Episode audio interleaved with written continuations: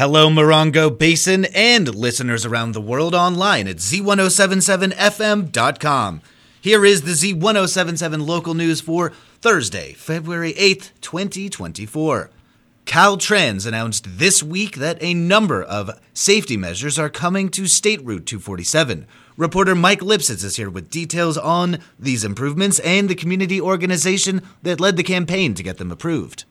November saw two separate car crashes take the lives of four adults and an unborn child along Old Woman Springs Road or State Route 247 in Landers. Illegal passing was a contributing factor in these incidents and many others. The tragedies moved Landers Homestead Valley Association President Justin Marino to act. He galvanized Landers Board and soon other community groups to call on Caltrans to make improvements. This week, Caltrans reached out to Marino to tell him his persistence paid off. The safety measures include installation of 150 new passing related signs between Yucca Valley and Lucerne, installation of speed feedback devices, and new passing restrictions on two critical road segments. Marino said he encourages everyone to adhere to the new signage and passing restrictions to make the highway safer for everyone. Reporting for Z1077 News, this is Mike Lipsitz. An arrest was made in Yucca Valley last week by the San Bernardino County Sheriff's Gang Narcotics Division. Between January 27th and February 3rd, the Sheriff's Department served 13 search warrants related to gang members and felons believed to be in possession of weapons or narcotics as part of Operation Consequences. One of those warrants was served in the 7600 block of Elk Trail in Yucca Valley.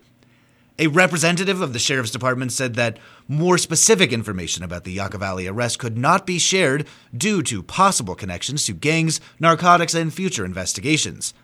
In the last week, Operation Consequences led to 18 felony arrests and the seizure of eight firearms, three of which were ghost guns, and 37 pounds of suspected methamphetamine across the 13 search warrants countywide.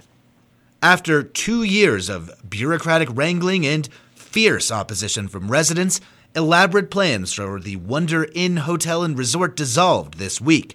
Reporter Heather Clisby has more.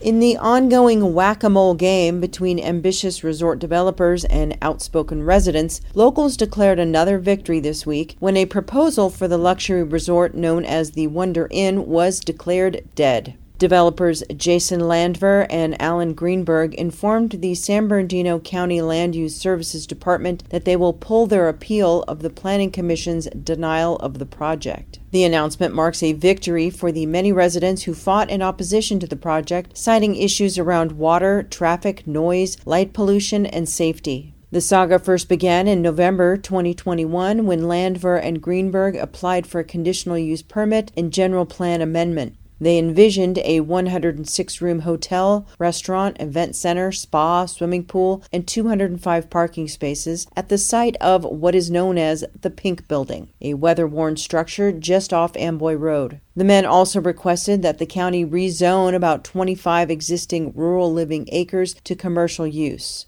Though sparsely populated, the elaborate plans nevertheless galvanized the community who feared what changes the resort would bring to their quiet region. The Stop the Wonder Inn project was formed in March 2022, and the group fought the developers at every step. On March 23, 2023, the County Planning Commission denied the project, specifically on the lack of public services, and declared that rezoning would be unsuitable for the rural character of Wonder Valley. The developer still owns significant acreage in Wonder Valley, and Landver seemed resolved and determined in the email to Land Use Services. We intend to find a path forward in developing a project that adds beauty, jobs, and a place where people can connect with the landscape. Meanwhile, in an email to supporters, Eric Hamburg from the Stop the Wonder Inn project stated, We will continue to monitor activity and any new proposals via county resources and neighborhood observation for any future development activity that would be contrary to the countywide plan and the Wonder Valley Community Action Guide to preserve what makes Wonder Valley special. Reporting for Z1077, I'm Heather Clisby. Officials from the Marine Corps announced yesterday that all barracks will be inspected prior to March 15th, including those at the 29 Palms Marine Corps Air Ground Combat Center. As part of the Barracks 2030 initiative, they will use the inspection to make good on their commitment to providing Marines with safe, secure, clean, and consistent living conditions, in addition to determining the future living needs of Marines going forward. A remarkable program bringing arts and artists to our local schools will be featured on the Z1077 Up Close show with host Gary Daigneault tomorrow morning, Rhonda Coleman, the director of Groundwork Arts, will be the guest and talk about this innovative outreach program and the recent groundswell of the arts in our Morongo Basin. Arts professional Rhonda Coleman on the Z1077 Up Close show this Friday morning at 10 a.m. You can listen to it afterwards as a podcast at Z1077FM.com or wherever you get your podcasts. Our local veteran outreach nonprofit Milltree will be holding a free acting workshop this Saturday at First World from noon to 4 p.m. as part of their expansive Tapestries of Transformation project. Assignment reporter Gabriel Hart takes a closer look at the class instructor Christian Camargo and gives you details on how to sign up for this rare opportunity.